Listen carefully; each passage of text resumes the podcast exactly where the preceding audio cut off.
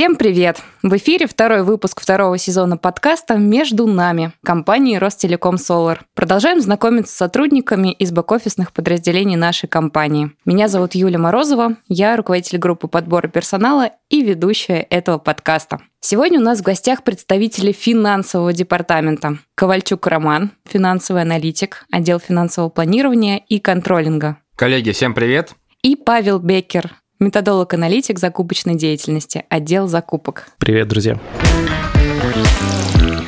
Перед нашей встречей, ребят, я посмотрела структуру нашего финансового департамента. Оказалось, что в нем довольно много отделов. Наша компания вообще занимается кибербезопасностью, поэтому очень интересно, чем занимается именно финансовый департамент у нас. Расскажите в целом про департамент и про место ваших отделов в нашей структуре. Паш, начнешь? Окей. Итак, закупки – это структурное подразделение финансового департамента, которое обеспечивает компанию всем необходимым от банального программного обеспечения и ноутбуков до различного серверного оборудования и выполнения комплексных работ по обеспечению информационной безопасности. Юль, позволь, я здесь вот пять направлений тезисно буквально произнесу. Да, конечно. Первое – это проектные закупки. Коллеги работают над обеспечением всевозможных потребностей при реализации проектов и лицензии серверное оборудование. Второе направление – это внутренние закупки. Мы здесь приобретаем банальные клининговые услуги, строительные, монтажные работы. Ну, все это ты можешь видеть своими глазами при посещении, к примеру, нашего офиса. Следующее направление – это работа с вендорами. Коллеги трудятся над получением и поддержанием партнерских статусов в первую очередь, организуют вендорское обучение. Следующее направление – это логистика. Здесь довольно-таки все просто, но на самом деле очень-очень много задач, основная из которых – это качественная приемка и отгрузка продукции нашим клиентам точно в срок. Ну и последнее направление, хоть оно и последнее, но по значимости оно далеко не является таковым, это методология и анализ процессов закупок, над которыми, собственно, я и тружусь. Ром, ты работаешь в отделе финансового планирования и контролинга. Расскажи, какое место этот отдел занимает в департаменте? Ну, наша группа дает работу всей компании. Мимо нас проходит э, вся экономика всех наших проектов, связанных с сектором B2B, B2G, с МРФами. Мы полностью контролируем все экономические показатели, консультируем коллег, как, что, где можно улучшить, э, как сократить э, расходы, как улучшить экономику проекта, как лучше заключить договор, на каких условиях. И после этого мы уже запускаем проектные калькуляции в работу. Также предоставляем работу отделам закупок, которые на основании этих проектных калькуляций начинают уже проводить все закупочные мероприятия, руководители проектов начинают работать. После этого мы ежемесячно начинаем контролировать списание затрат, чтобы все было четко, чтобы к нам налоговая проверка пришла, и мы все показали, сказали, какие мы молодцы. То есть вы с отделом закупок в связке работаете сначала ваши операции, потом передаете отдел закупок? С отделом закупок мы тесно работаем, с производственными отделами работаем. Ну, больше всего вот мы работаем с сейлами. Потому что силы подготавливают все заявки на закупку, запускают проектные калькуляции в работу. И без нашей помощи им будет очень тяжело, потому что они не знают э, финансовые показатели проектов. И мы им помогаем в этом. А слово контролинг в отделе как простым языком объяснить? Контролинг – это проверка. Проверка достоверности данных. Смотрим план факт, строим по проектам. Вопрос, наверное, к тебе, учитывая твой профессионализм, твои компетенции, часто ли приходят к тебе коллеги с вопросами про их личные финансы? Да, есть. Я могу сказать по своему опыту, я еще дополнительно получаю доход на бирже. У меня есть приложения, на которых я инвестирую свои личные сбережения. А я знаю, что мои коллеги с моего департамента тоже этим занимаются. Но люди приходят, когда интересно, тем более сейчас много очень рекламы об этом, да, но люди ничего не понимают в этом, как, какую компанию вложить, что куда смотреть. Да, я долго разбирался в этом плане, я не могу сказать, что я полностью все знаю, но каждый день я читаю какие-то определенные финансовые новости, и уже людям могу посоветовать, в какую компанию вложить, на какой можно посмотреть период, но сейчас, в наше время, да, ситуация очень нестабильна. Также, коллега, могу подсказать очень хорошая книга, называется «Самый богатый человек Вавилона», который показывает, как можно распределять свои личные финансы, чтобы жить э, не богато, но достаточно так, как а, они бы хотели. Книга, она небольшая, но Там описываются определенные какие-то события жизненные. Я ее когда читал, я сравнивал их со своими жизненными событиями, и она полностью соответствует на 100%. Всем ее рекомендую. Если кому-то интересно, могу дать почитать. За книгу спасибо. А какой-то экспресс-совет для наших слушателей, что сейчас сделать с капиталом, когда горизонт планирования действительно 10 минут? Ну, если вы готовы рисковать своими свободно денежными средствами, да, и не будете потом об этом жалеть, то сейчас могу посоветовать вам обратить внимание на компании, которые занимаются золотодобычей алмазов. Это та деятельность, которая не попала под санкционный список западных стран и Америки. Но я как понимаю, что у нас сейчас само правительство очень сильно поддерживает рынок. Рынок очень сильно просел, и ближайшие там года два я не, ну, не вижу тенденции к этому росту, к этому рынку. Но потом будет большой рост, где можно будет заработать, даже сказать не заработать, а удвоить или утроить свой капитал, в зависимости от того, сколько вы туда будете вкладывать. Давайте чуть детальнее, наверное, поговорим про вашу роль. Ром, расскажи, чем ты занимаешься в отделе. Основная моя задача является контролинг э, проектных калькуляций. Проектные калькуляции мы составляем э, в нашей программе внутренней, называется на Инталев.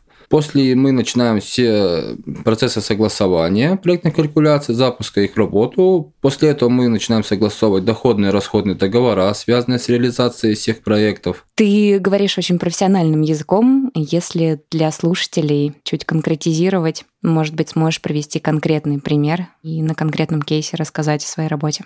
Моя работа заключается в построении проектной калькуляции. Делаем проектно-сметную документацию, где мы сопоставляем наши доходы с нашими расходами, которые будут планироваться. Самый яркий пример, наверное, сейчас, да, что по всем этим проектным калькуляциям э, менеджеры по развитию клиентов получают бонусную часть свою. И ежеквартально начинается веселуха. Если проектно-сметная калькуляция сделана неправильно, то sales не получает свой бонус. И начинается бодание, почему так произошло. Можно ли это назвать э, высоким риском в работе? Риск будет всегда, потому что в нашей работе очень много ручного труда сейчас, и человеческий фактор никто никогда не отменял. Но это все тонкости, это все решаемо, собираемся совещаниями, все это обсуждаем, договариваемся, приходим к единому мнению. А какие еще могут быть риски? Можно ли ошибиться и вообще потерять миллионы? Да, можно. Риски есть всегда. Это связано больше всего с госпроектами. У государственного заказчика всегда часто меняются планы, как он хочет. Сегодня он хочет так, завтра он хочет по-другому. Яркий пример – это вот когда ушли наши все западные производители ПО. Уже отдел закупок искал, кем эти ПО можно заменить, да, оборудование, которое мы можем внедрить, меняли технические все эти процессы. Но я не знаю ни одного проекта, которого мы отказались после ухода западных компаний. Какие задачи для тебя лично самые интересные сейчас? Сейчас у нас идет жаркий период. Начинается он с середины октября и длится до 31 декабря 2022 года. Здесь мы начинаем очень много работать, связанные с продлением. Большой будет э, объем э, проектно-сметных документаций по сектору B2B. Также начинаем планировать э, бюджет на 23, 24, 25 год по федеральным нашим проектам, потому что все финансовые модели, которые мы строим, они идут у нас от 5 лет и дальше. Мы делаем ежегодное планирование. Также сейчас идет закрытие государственных проектов. Работы будет много. Каждый год это веселая пора, ну, мы всегда справлялись. Паш, давай поговорим про отдел закупок. Расскажи про свою роль в отделе, про свои задачи.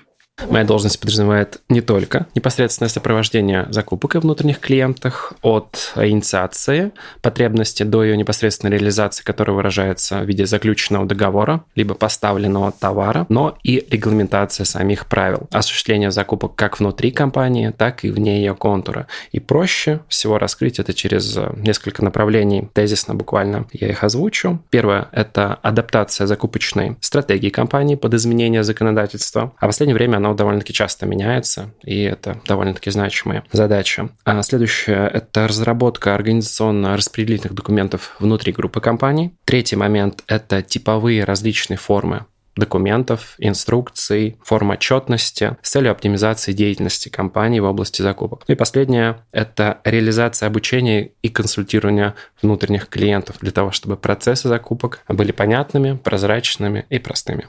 Вначале ты рассказал, что приходится закупать оборудование и ПО. Может быть, что-то еще? Поделись, были ли какие-то нестандартные кейсы, что самое странное приходилось закупать в Solar? Я бы не сказал, что это что-то странное, но в закупках представляется интерес при осуществлении, да, непосредственно нетиповые задачи, которые не повторяются из года в год. Если мы говорим о каких-то мероприятиях, которые проходят разово, возможно, это какие-то корпоративные, внутрикорпоративные мероприятия, а, это интересно, поскольку каждый раз здесь а, иная спецификация, а, иное техническое задание, и интерес представляет именно проработка совместно с инициатором, то есть клиентом внутренних сложностей и особенностей. У нас э, на кухнях каждый день вкусные фрукты и орешки. Это ваших рук дело? А в том числе совместно с административно-хозяйственным отделом мы закупаем в том числе и орешки. Паш, Рома поделился, с какими рисками он сталкивается в работе и его подразделение. Поделись, э, есть ли какие-то сложности у тебя в работе? Юля, основные трудности – это меняющееся законодательство в области госзакупок. Дело в том, что закупки нашей компании, они как раз-таки регулируются законом о государственных закупках отдельных юридических лиц. И вот сейчас большинство изменений, оно вроде бы призвано упростить систему закупок, но фактически обилие нормативно-правовых актов, их становится все больше и больше, что формирует определенный хаос. В первую очередь для участников закупок. А во вторую это добавляет целый пласт дополнительной работы, которая, к сожалению, сожалению, не привносит добавленной стоимости и не является производительной для моих коллег. Но, к сожалению, здесь нет действенных рычагов влияния. Мы не можем влиять на регулятора, но с командой мы постоянно работаем над автоматизацией рутинных задач для того, чтобы у нас освобождалось время на интеллектуальную деятельность, которая как раз-таки привносит новые ценности в компанию. А в закупках цена ошибки тоже высока или это не так? Нет, мы все можем поправить. Есть ли какой-то проект, которым лично ты гордишься? У каждого из менеджеров компании, уверен, найдется несколько кейсов только за последние там, полтора-два месяца, за которые реально можно заслуженно вручить медаль. Моя же ключевая роль заключается немножко в другом, в построении процесса закупок так, чтобы сократить количество как раз-таки неординарных ситуаций, упростить процессы закупок и сделать их максимально понятнее, если так можно сказать, более быстрыми и как для внутренних клиентов, так и для контрагентов, поскольку скорость заключения договора также важна. От этого зависит рентабельность, есть э, экономический эффект не только внутри компании, но и мы получаем лучшие цены, если этот процесс не длится 2-3 недели, так как цены быстро на рынке меняются. Что касается лично меня, то за свои там, полтора года полные компании я могу отметить следующее. Первое – это разработка положения регламентация закупок вне рамок 223 ФЗ. Здесь непосредственно от инициации, то есть когда возникает потребность, до реализации потребности, как я уже говорил, это либо заключение договора, либо поставка товара. И здесь важно, чтобы э, учитывалось соблюдение регламента. И вот не всегда это работает, по моему опыту, в закупках. А я работала в частном бизнесе и в госкомпаниях и в бюджетной сфере. И вот у нас в компании действительно это рабочая история. И второе – это сокращение срока реализации потребностей в товарах, работах, услугах. А здесь мы пришли к тому, что в среднем изначально, когда мы начали реализовывать этот проект, у нас сокращение составило порядка двух, двух с половиной раз. И это невозможно без оптимизации процесса повышения знания внутренних клиентов. То есть здесь э, постоянная методическая работа с нашими внутренними клиентами. Это была большая, масштабная и многоэтапная конкретная задача, успех в которой стал возможен благодаря непосредственно моему руководителю Анастасии Менделовской и всей команды подразделения закупок. И я горжусь тем, что работаю в такой профессиональной команде. Коллеги, вам большое спасибо. Очень приятно это слышать. Я поняла, что много делается для автоматизации процессов, для сокращения сроков. Мы, например, в отделе подбора персонала часто сталкиваемся с закупочной процедурой, когда нужно заключить договоры с кадровыми агентствами или нашу функцию автоматизировать и закупить систему для автоматизации подбора. Для меня лично всегда это выглядит очень сложно и долго. Поэтому интересно, удалось ли все-таки завершить проект по сокращению сроков и как это выглядит в глазах других пользователей ваших услуг? Для всех ли это так сложно? Когда я пришел в компанию, это было действительно, скажем так, как ты это бы видела, да? Это такой густой лес, э, где вот где-то там далеко, э, через множество труднопроходимых участков этого самого леса виднеется цель которую ты направляла в закупки. Сейчас же это намного проще, и на любом этапе мы готовы тебя консультировать и сопровождать, можно сказать, за руку. Поэтому, если ты обратишься к нам, все будет очень классно.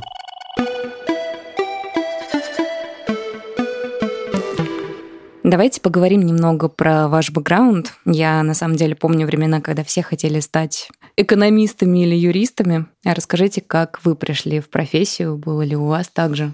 Паш, начнешь? А, да, мне кажется, в детстве практически у всех была профессия мечты. Так вот, я стремился работать в банковской сфере, то есть это непосредственно финансы. И я успешно шел да, случайного момента в жизни, который переориентировал меня в сторону закупок. А мир быстро менялся, особенно в банковской сфере, которая, если не ошибаюсь, где-то с 2013 года а, стала испытывать серьезное давление регулятора, и перспективы интересной работы действительно существенно сужались. И как раз-таки за полгода до получения своего первого красного диплома в области экономики а, мне поступило предложение, предложение работы в области государственных закупок. И в то время эта сфера набирала обороты, можно сказать, геометрической прогрессии, поскольку как раз-таки в 2013-2014 годах произошли основные изменения в области государственных закупок. И вот в течение уже практически 10 лет я совершенствую свои профессиональные знания, навыки и расширяю специализации в разных сферах. Это и 223 ФЗ, и 44 федеральный закон, и коммерческие закупки. И перед тем, как я получил офер от Solar, я профессионально занимался консалтингом и обучением сотрудников гос компаний. А если сравнивать работу до Solar, какие-то другие места,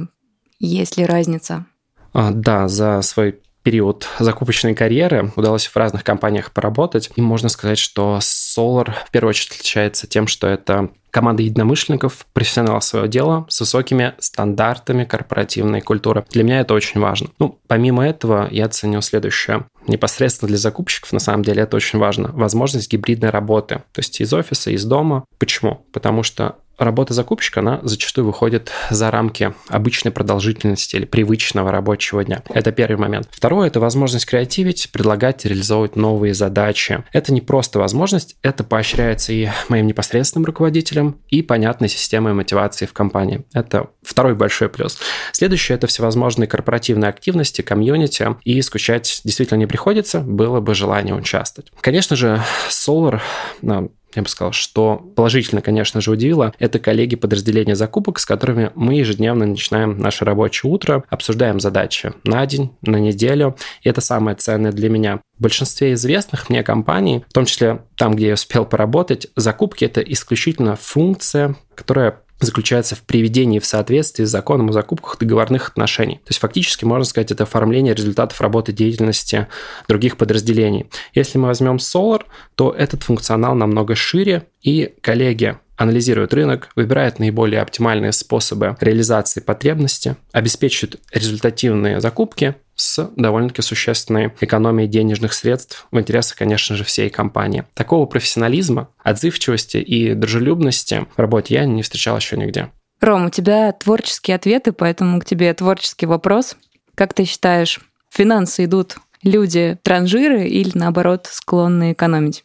Тяжело сказать сразу ответ, но, наверное, в экономисты идут те люди, которые живут по принципу экономика должна быть экономной.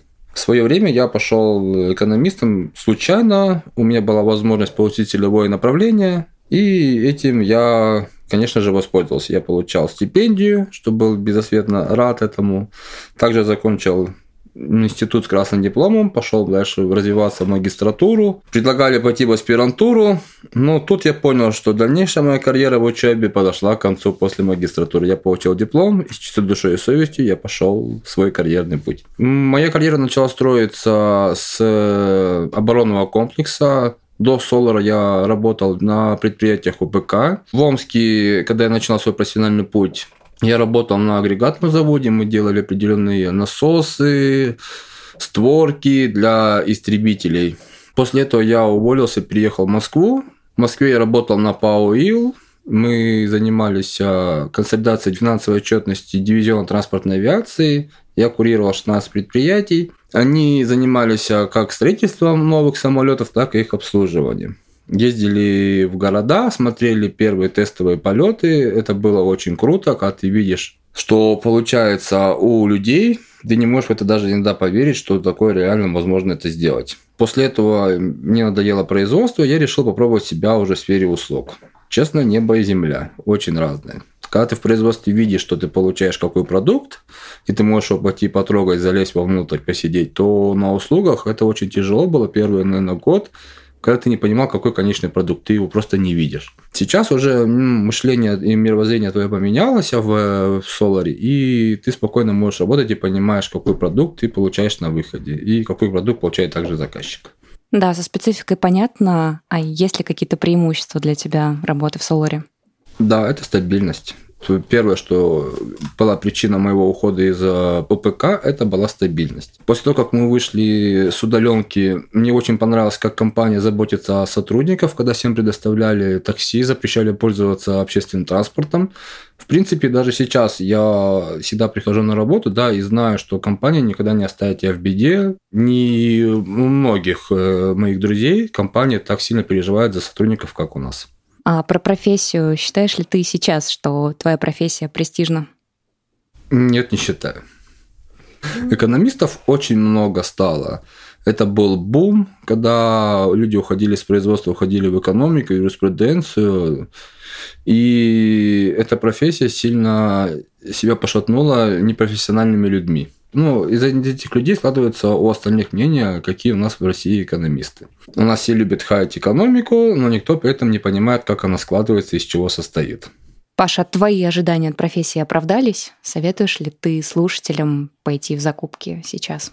Юль, смотри, закупки, они постоянно меняются. И здесь я добавлю Роману то, что профессиональных э, закупщиков довольно-таки мало. Почему? Потому что если вы пришли в профессию, допустим, полтора года назад, и вы не повышали свою квалификацию, вы не отслеживали изменения, актуальные тренды, вы не отслеживали правоприменительную практику, это тоже важно, то вы можете считать, что ваши знания не полностью обесценились, но у вас есть базовые принципы, но вы не понимаете, как реально можно сейчас осуществлять закупки с учетом актуальных изменений. Поэтому я советую идти в закупки, при этом постоянно совершенствовать свой профессиональный навык, повышать квалификацию и расширять свой кругозор на самом деле.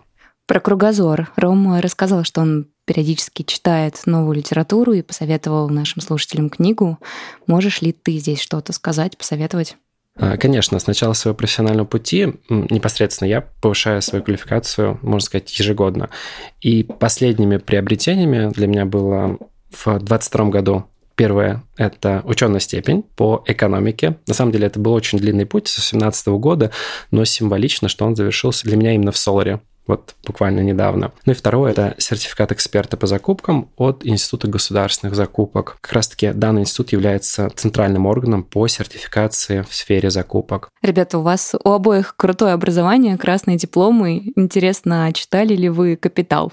Ну, это где-то, наверное, курсе на втором бакалавриата, плюс-минус, да, там такие вот умные преподаватели какие-нибудь марксистские фразы допускают. А в дальнейшем я не считаю это прям каким-то важным трудом для того, чтобы в современной экономике основываться на этом. Это базис. Ну, тут я, Павел, с вами не соглашусь. Я читал Маркса «Капитал» в свое время, и на основании как сказать, его идеи строится вся экономика любого государства, предприятия и тому подобного. Там как бы четко по пунктам рассказывается, как это все выходит, и я могу сказать, процентов на 80 это все так же и продолжается. Согласен, но изложено, согласись, Роман, не сильно доступно. Ну, доступно языком экономиста.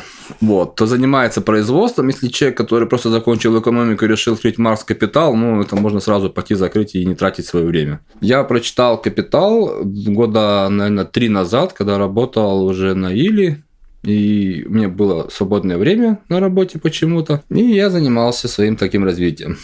А сейчас как с нагрузкой? Успеваешь ли что-то помимо работы? Ну, помимо работы я, конечно, успеваю заниматься спортом, про свою, как бы сказать, такое развитие профессиональной деятельности я пока остановился, потому что получение международных сертификатов сейчас в России приостановлено, и нужно искать другие страны, вылазки, чтобы это ехать, учить и сдавать. Но сейчас вот из своего саморазвития я изучаю английский язык уже в течение четырех лет, чтобы вот как бы один из вариантов сдавать все международные сертификаты уже на английском языке и получать их. Ну, в настоящее время я очень сильно ударился в спорт. Я с детства занимался всегда спортом, потом у меня был перерыв, связанный с травмами. Сейчас я это все обратно возобновил. Компания наша очень сильно заботится так же, как для спортивного досуга организации. У нас есть волейбол, футбол. Я знаю много людей, которые ходят и туда, и туда. Также я участвовал в гонках героев от компании Solar. В одной из них мы с Юлей бежали вместе за руку. Да. Но это были непередаваемые ощущения, когда, например, у нас один человек получил, Женя Монахова, получает травму, и она бежит до конца, когда многие, даже вот парни из других компаний говорили, мы там не можем, мы там кто-то устали, она добежала до конца, прям такой железный человек, как мы ее потом называем на работе после этого. Ну вот, мы от компании Solar мы играем на турнирах по футболу, и сейчас мы занимаем призовые места и показываем очень хорошую зрелищную игру. Паша, у тебя остается время на какие-то увлечения? Да, конечно, в первую очередь я здесь наверное, скажем так, отзеркалю романа. Это всевозможные активности, начиная с регулярных тренировок в зале и пробежек, и заканчивая тем-то чуть более-менее экстремальным. Это сноубординг, вейксерфинг, и даже доводилось прыгать с парашютом. Замечу, это действительно круто, и всем советую, это незабываемо. И что важно, увлечения позволяют, во-первых, отвлечься от работы, и Второе – это быть продуктивным в работе. Поддерживать хорошую форму и, конечно же, набираться положительных эмоций, энергии. Без этого никуда. И, конечно же, нельзя забывать об интеллектуальной составляющей. А с этим отлично справляются, в моем случае, регулярные интеллектуальные игры. И, кстати, недавно с командой своих друзей мы заняли первое место в квизе. А, во время моего отпуска мы были в Нижнем Новгороде. И это действительно запоминающееся. Наша традиционная рубрика «Советы и лайфхаки от гостей». Ром, поделись, есть ли у тебя какой-то совет для слушателей, чем ты пользуешься сам в работе и жизни? Ну, я всегда сравниваю. Вот если я хочу купить какой-то товар, я всегда начинаю сравнивать его с аналогами. Либо я ищу где подешевле. Как я уже ранее говорил, экономика должна быть экономной. Так как я экономист, во мне это живет навсегда в крови. Плюс я читаю отзывы, Давайте, ребят, хочу пожелать вам действовать жизнь одним советом. Наверное, по такому совету живу я. У меня есть два совета. Это гори сарай, гори и хата, когда уже все полетело. А второй совет – живи так, чтобы было стыдно рассказывать, но приятно вспоминать. Жизнь одна, и сидя в старости на лавочке, вы будете сидеть, вспоминать свою молодость с друзьями, и всегда вам будет от этого намного веселее жить. Паш, есть ли у тебя что-то, что ты можешь посоветовать нашим слушателям? Первое – это тратьте время на то, что действительно важно. И помните, что время, ну да, как экономист здесь могу добавить, это единственный ресурс, который невозможно восполнить. А, таким образом, нужно понимать принципы тайм-менеджмента. Поэтому я рекомендую прочитать любую книгу о тайм-менеджменте вы можете воспользоваться корпоративной библиотекой. Да, вот такой вот лайфхак номер один. Второе, поскольку я уже начал, да, о книгах все-таки, то советую читать как профессиональную бизнес-литературу, так и художественную. Почему? Как минимум, это повышает ваш культурный уровень и позволяет мыслить нестандартно. И именно креативные люди, которые способны мыслить нестандартно, меняют мир к лучшему. И последний, это третий да, у нас третий лайфхак будет, третий совет. Это занимайтесь спортом, своим физическим совершенствованием. И еще древние греки, сколько уже, тысяч лет прошло, да, как минимум две-две с половиной, создали теорию воспитания, построенную как раз-таки на принципах гармонии и всестороннего развития личности. И вот спустя столетия, тысячелетия, в принципе, не теряет актуальность. Круто, спасибо большое. Надеюсь, что кто-то точно возьмет себе ваши советы в копилку. Дорогие слушатели, на этом наш выпуск завершен. Гостями сегодняшнего эпизода были наши спортсмены, отличники и крутые профессионалы-экономисты Роман Ковальчук, финансовый аналитик, и Павел Беккер, методолог-аналитик закупочной деятельности. С вами была Юлия Морозова. Спасибо, что были с нами, и до встречи в следующих выпусках.